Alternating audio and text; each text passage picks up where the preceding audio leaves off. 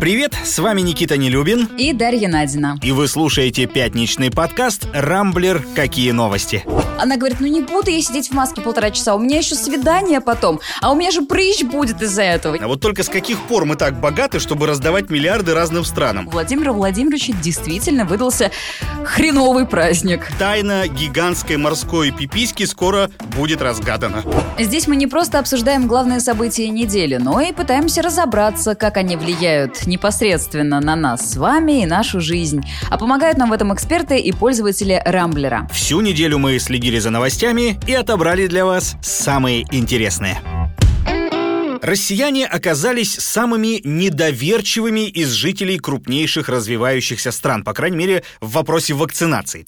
Аналитики банка Credit Suisse провели опрос и выяснили, что доля готовых привиться от коронавируса в России в разы ниже, чем, например, в Китае. Итак, эксперты спрашивали у граждан КНР, Бразилии, Турции, Индии и так далее, готовы ли они вколоть себе вакцину отечественного производства. В большинстве случаев, кстати, вопрос звучал риторически, ведь свой препарат в этом списке э, стран имеет только Россия и Китай. Самые, кстати, дисциплинированные респонденты обнаружились как раз в Китае. Там 90% готовы привиться. В Бразилии 80%, в Турции 60%, а у нас всего 38% желающих. То есть две трети россиян колоться не хотят, несмотря на активную пропаганду властей и медиков. И это объясняет низкий уровень вакцинации в стране, при том, что на этой неделе в массовый оборот поступила уже вторая вакцина, Эпивак Корона, ну а чуть позже будет внедрен Ковивак, мы про него уже рассказывали. Наши ученые Ученые вообще в этом плане молодцы, не останавливаются. На днях зарегистрировали первую в мире вакцину от ковида для животных.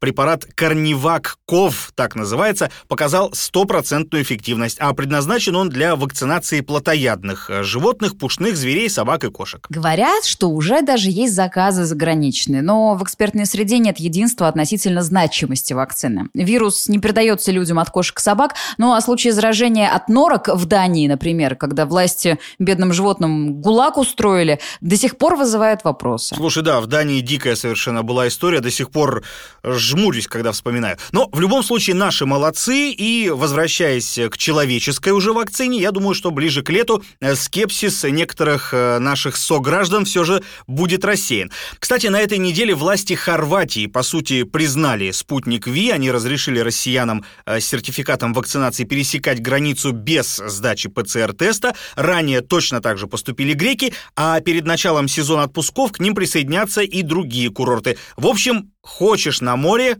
Колись. Это все так, конечно, но ведь как быть со страхом заражения? Тут на днях выяснилось, что примерно тысяча москвичей все равно заболела, будучи привитой. Слушай, ну тысяча из миллиона – это ж капля в море, да и вирус переносится в любом случае легче после вакцинации. Кстати, про Европу, э, там ситуация не улучшается. Франция вот объявила новый локдаун накануне Пасхи, католики празднуют ее 4 апреля в этом году.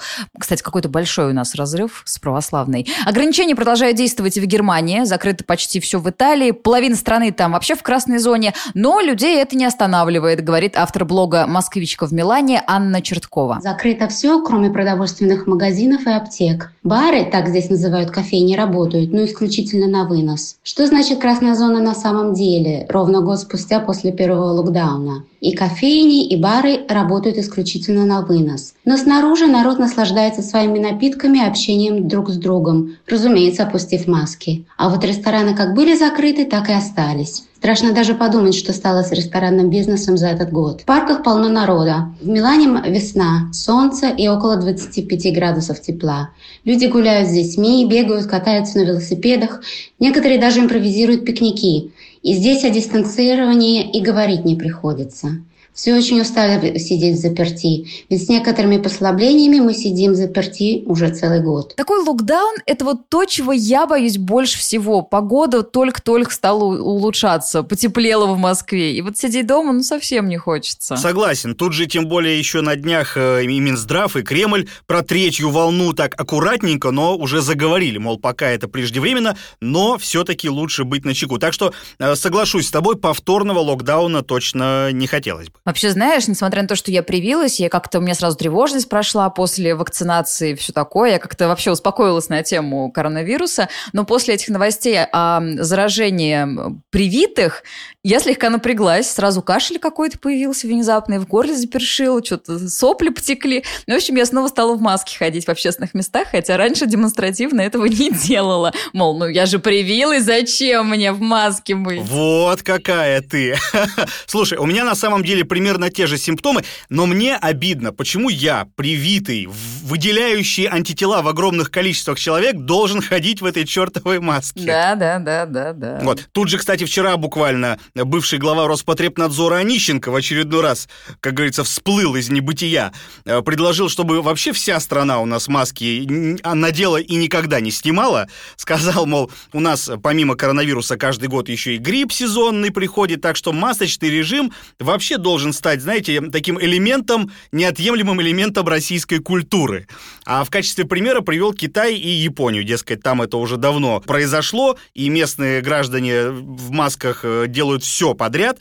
И я вот в упор не понимаю, те, кто боится прививаться или по каким-то другим соображениям этого не делает, они вот действительно хотят всю жизнь в маске проходить? Мне вот прям каждому из них хочется подойти и в лицо этот вопрос задать. Не знаю. Ну, Онищенко я тоже не могу никак понять. Я с ним, в принципе, почти всегда не согласна. Но вопрос Хамаска так тем более. Сразу видно, что он человек пожилой. Понимаешь, э, все самое интересное в его жизни уже позади. Я здесь была просто на днях свидетельницей истории. Э, в концертном зале рядом со мной сидела девушка, которая на отрез отказывалась надеть маску. И там ее окружили уже смотрители. Как называются эти люди на концертах? В общем, какие-то сотрудники этого зала концерта ее окружили. Стали все вместе ее уговаривать. Она говорит, ну не буду я сидеть в маске полтора часа, у меня еще свидание потом, а у меня же прыщ будет из-за этого, я не хочу прыщи. И там просто такая была истерика.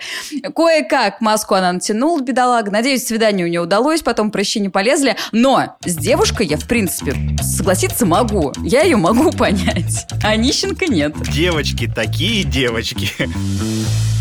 Захват заложников, девятичасовая осада, взрывы, эпичный пожар и смерть главного героя. В минувший вторник в подмосковных мытищах разыгралась настоящая драма, буквально голливудский боевик. Правда, нашего Брюса Уиллиса звали Владимир Барданов, был ему 61 год, примерно столько же, по-моему, и Уиллису сейчас, а отстреливался он не от террористов или мафии, а от сотрудников Росгвардии. Все по порядку. Утром 30 марта в коттедж мужчины в Новых Вёрках Вешках пришло несколько сотрудников полиции с рядовой, на самом деле, проверкой. Там поступила информация о том, что мужчина хранит дома незаконное оружие, ну и силовики хотели это проверить. Против Барданова не было никаких уголовных дел или улик, вообще ничего. Ну, забегая вперед, надо сказать, что оружие у Барданова было, ну, очень много, как говорится, овер дофига. 33 ствола и более 100 тысяч патронов. При этом большая часть арсенала оказалась легальной. Гранаты страйкбольными, а многие использованные им патроны могли быть и вовсе холостыми. Короче, полиция мужик не открыл, э, зато открыл стрельбу. На подмогу приехала Росгвардия, офицеры разных подразделений. И, кстати, «Медуза» пишет, что вот как раз конкуренция между силовиками из разных команд могла быть причиной затянувшегося штурма. В доме была семья Барданова, жену, дочь, ее детей и прислугу он сначала объявил своими заложниками, но позднее все-таки отпустил. На уговоры прекратить стрельбу и сдаться отвечал отказом. Соседи Барданова вели прямые эфиры в соцсетях и описывали все происходящее. Росгвардия стоит.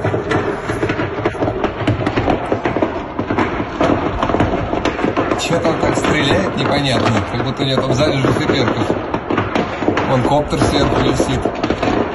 Росгвардия начала забрасывать дом светошумовыми гранатами, потом уже и гранатомет в ход пошел. В итоге коттедж загорелся и по официальной версии поджег его сам Барданов. Не хотел, чтобы полиция добралась до его оружейного склада. Уже ночью в среду в обгоревшем доме нашли труп мужчины. Нашли силовики еще и кучу оружия, а еще запас гречки, тушенки, туалетной бумаги.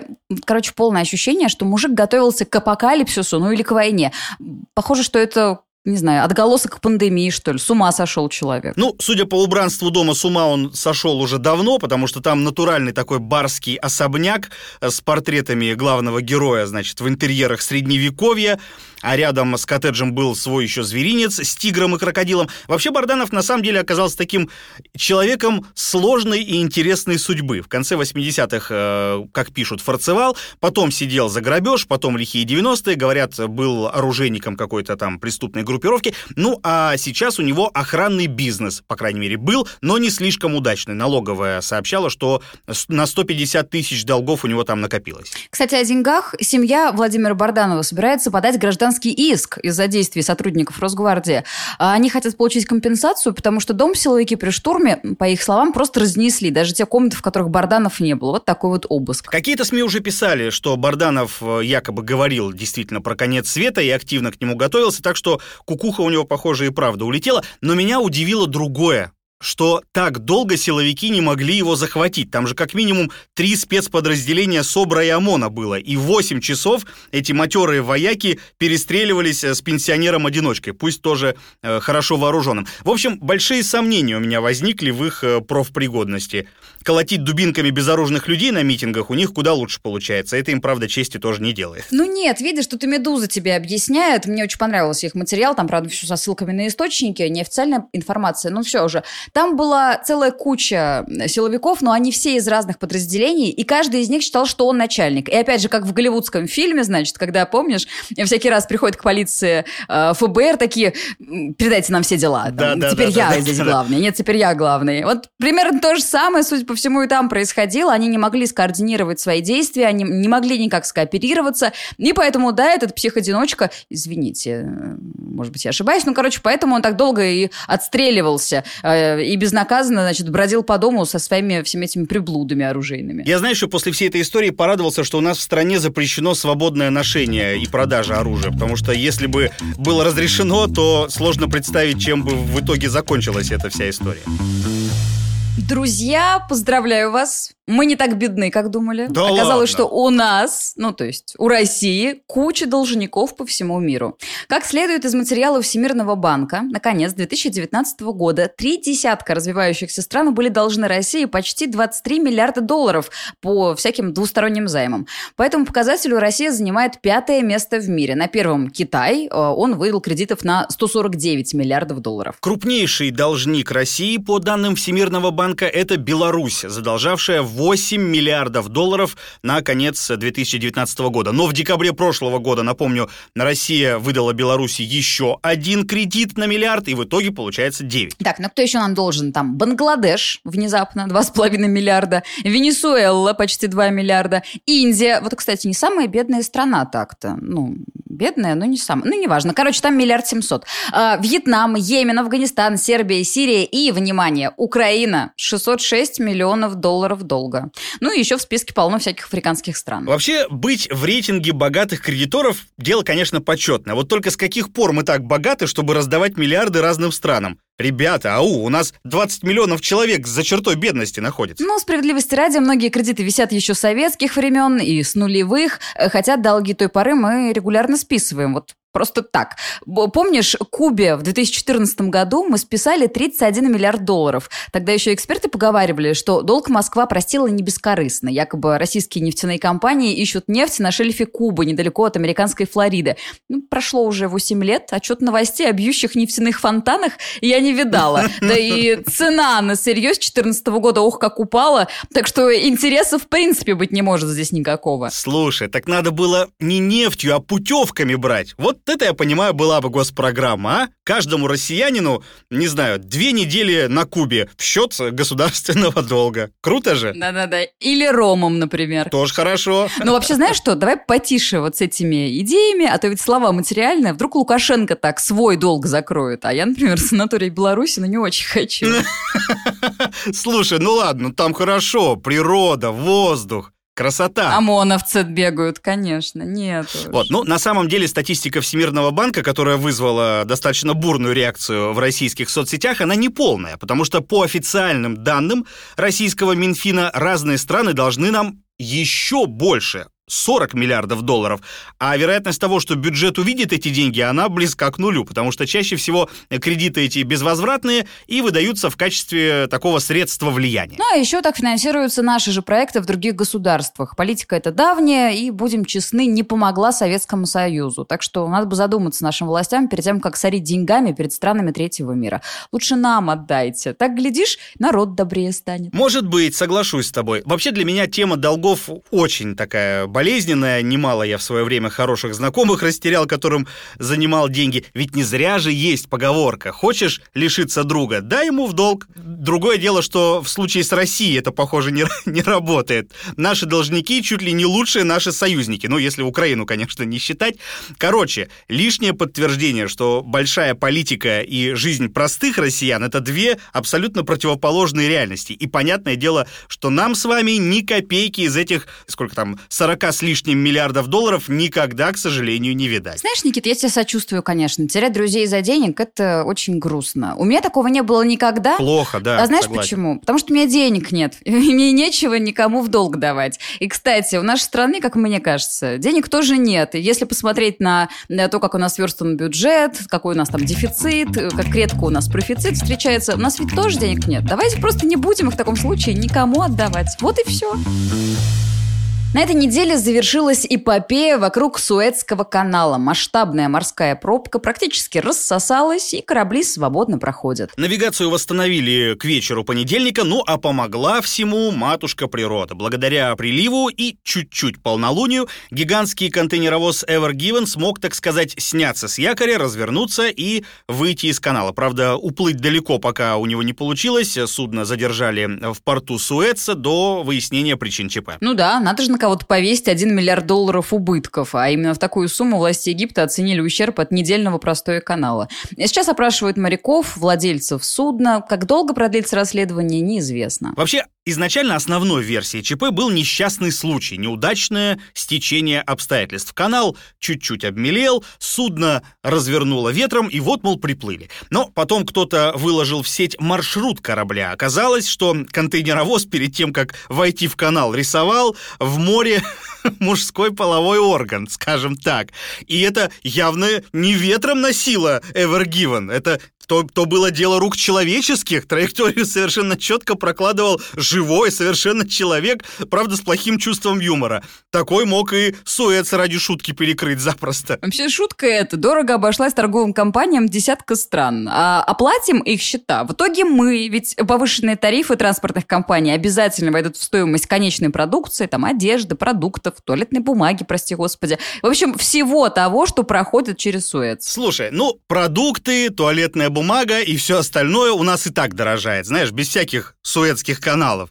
Я в магазинах лично никакого особенного дефицита после этого инцидента не заметил. А вот рост цен – это да. Кстати, вчера прочитал, что на 20% в России подорожает компьютерная техника, а велосипеды сразу на 35%. Так что готовьтесь, если кто собирался в ближайшее время заняться велоспортом, то придется вам, видимо, повременить немножко. Общественный транспорт тоже дорожает, так что, я думаю, велоспортом нас скоро и пенсионеры займутся жалуются. У них же у многих еще карточки заблокированы социальные до сих пор. Они все жалуются в соцсетях, что их не отпускает Собянин гулять. Так что, да, новая аудитория. Мне, знаешь, еще, кстати, понравилось объяснение, это возвращаясь к истории с контейнеровозом, понравилось объяснение компании-оператора судна по поводу этого, значит, шкодливого траекторного рисунка. Так. Что это, оказывается, чистой воды совпадение. Контейнеровоз, дескать, Так. просто ходил по морю туда-сюда, и вот совершенно случайно на карте получилось то, что получилось. Вчера сообщили, кстати, что уже изъяли черный ящик. Там тебе и переговоры экипажа, и приказы капитана. Так что, думаю, тайна гигантской морской пиписьки скоро будет разгадана. К Владимиру Познеру на день рождения пришли нежданные гости. Забросали яйцами и выгнали за границу. Такие заголовки в четверг. Сначала казались первоапрельской шуткой, но нет. У Владимира Владимировича действительно выдался хреновый праздник. Отмечать 87-й день рождения телеведущий отправился в Грузию. И не один, а в компании примерно 50 своих друзей. Масштабное такое пати. Да, безусловно. Организовала праздник жена российского бизнесмена Леонида Огарева Миранда Мириадова. Саакянашвили. Видимо, и остальные гости тоже там были как на подбор, то есть сплошь э, такая светская тусовка. Короче, вечером в среду ресторан, в котором ужинала вся эта честная компания, окружили протестующие. Начался стихийный митинг, зазвучали довольно гневные лозунги, патриотические песни. Возмущенной толпе даже удалось э, свет в этом ресторане отключить.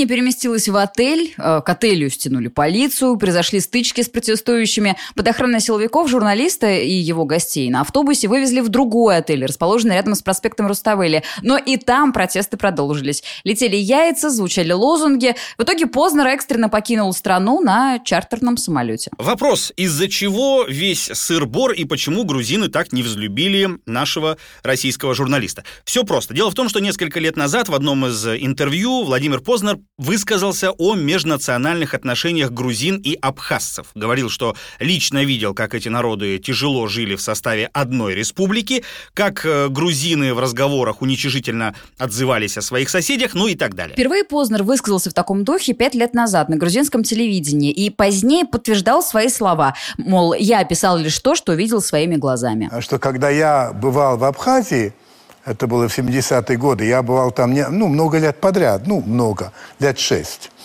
то не раз убеждался в том, что между абхазцами и грузинами отношения, скажем, мягко, э, не очень хорошие.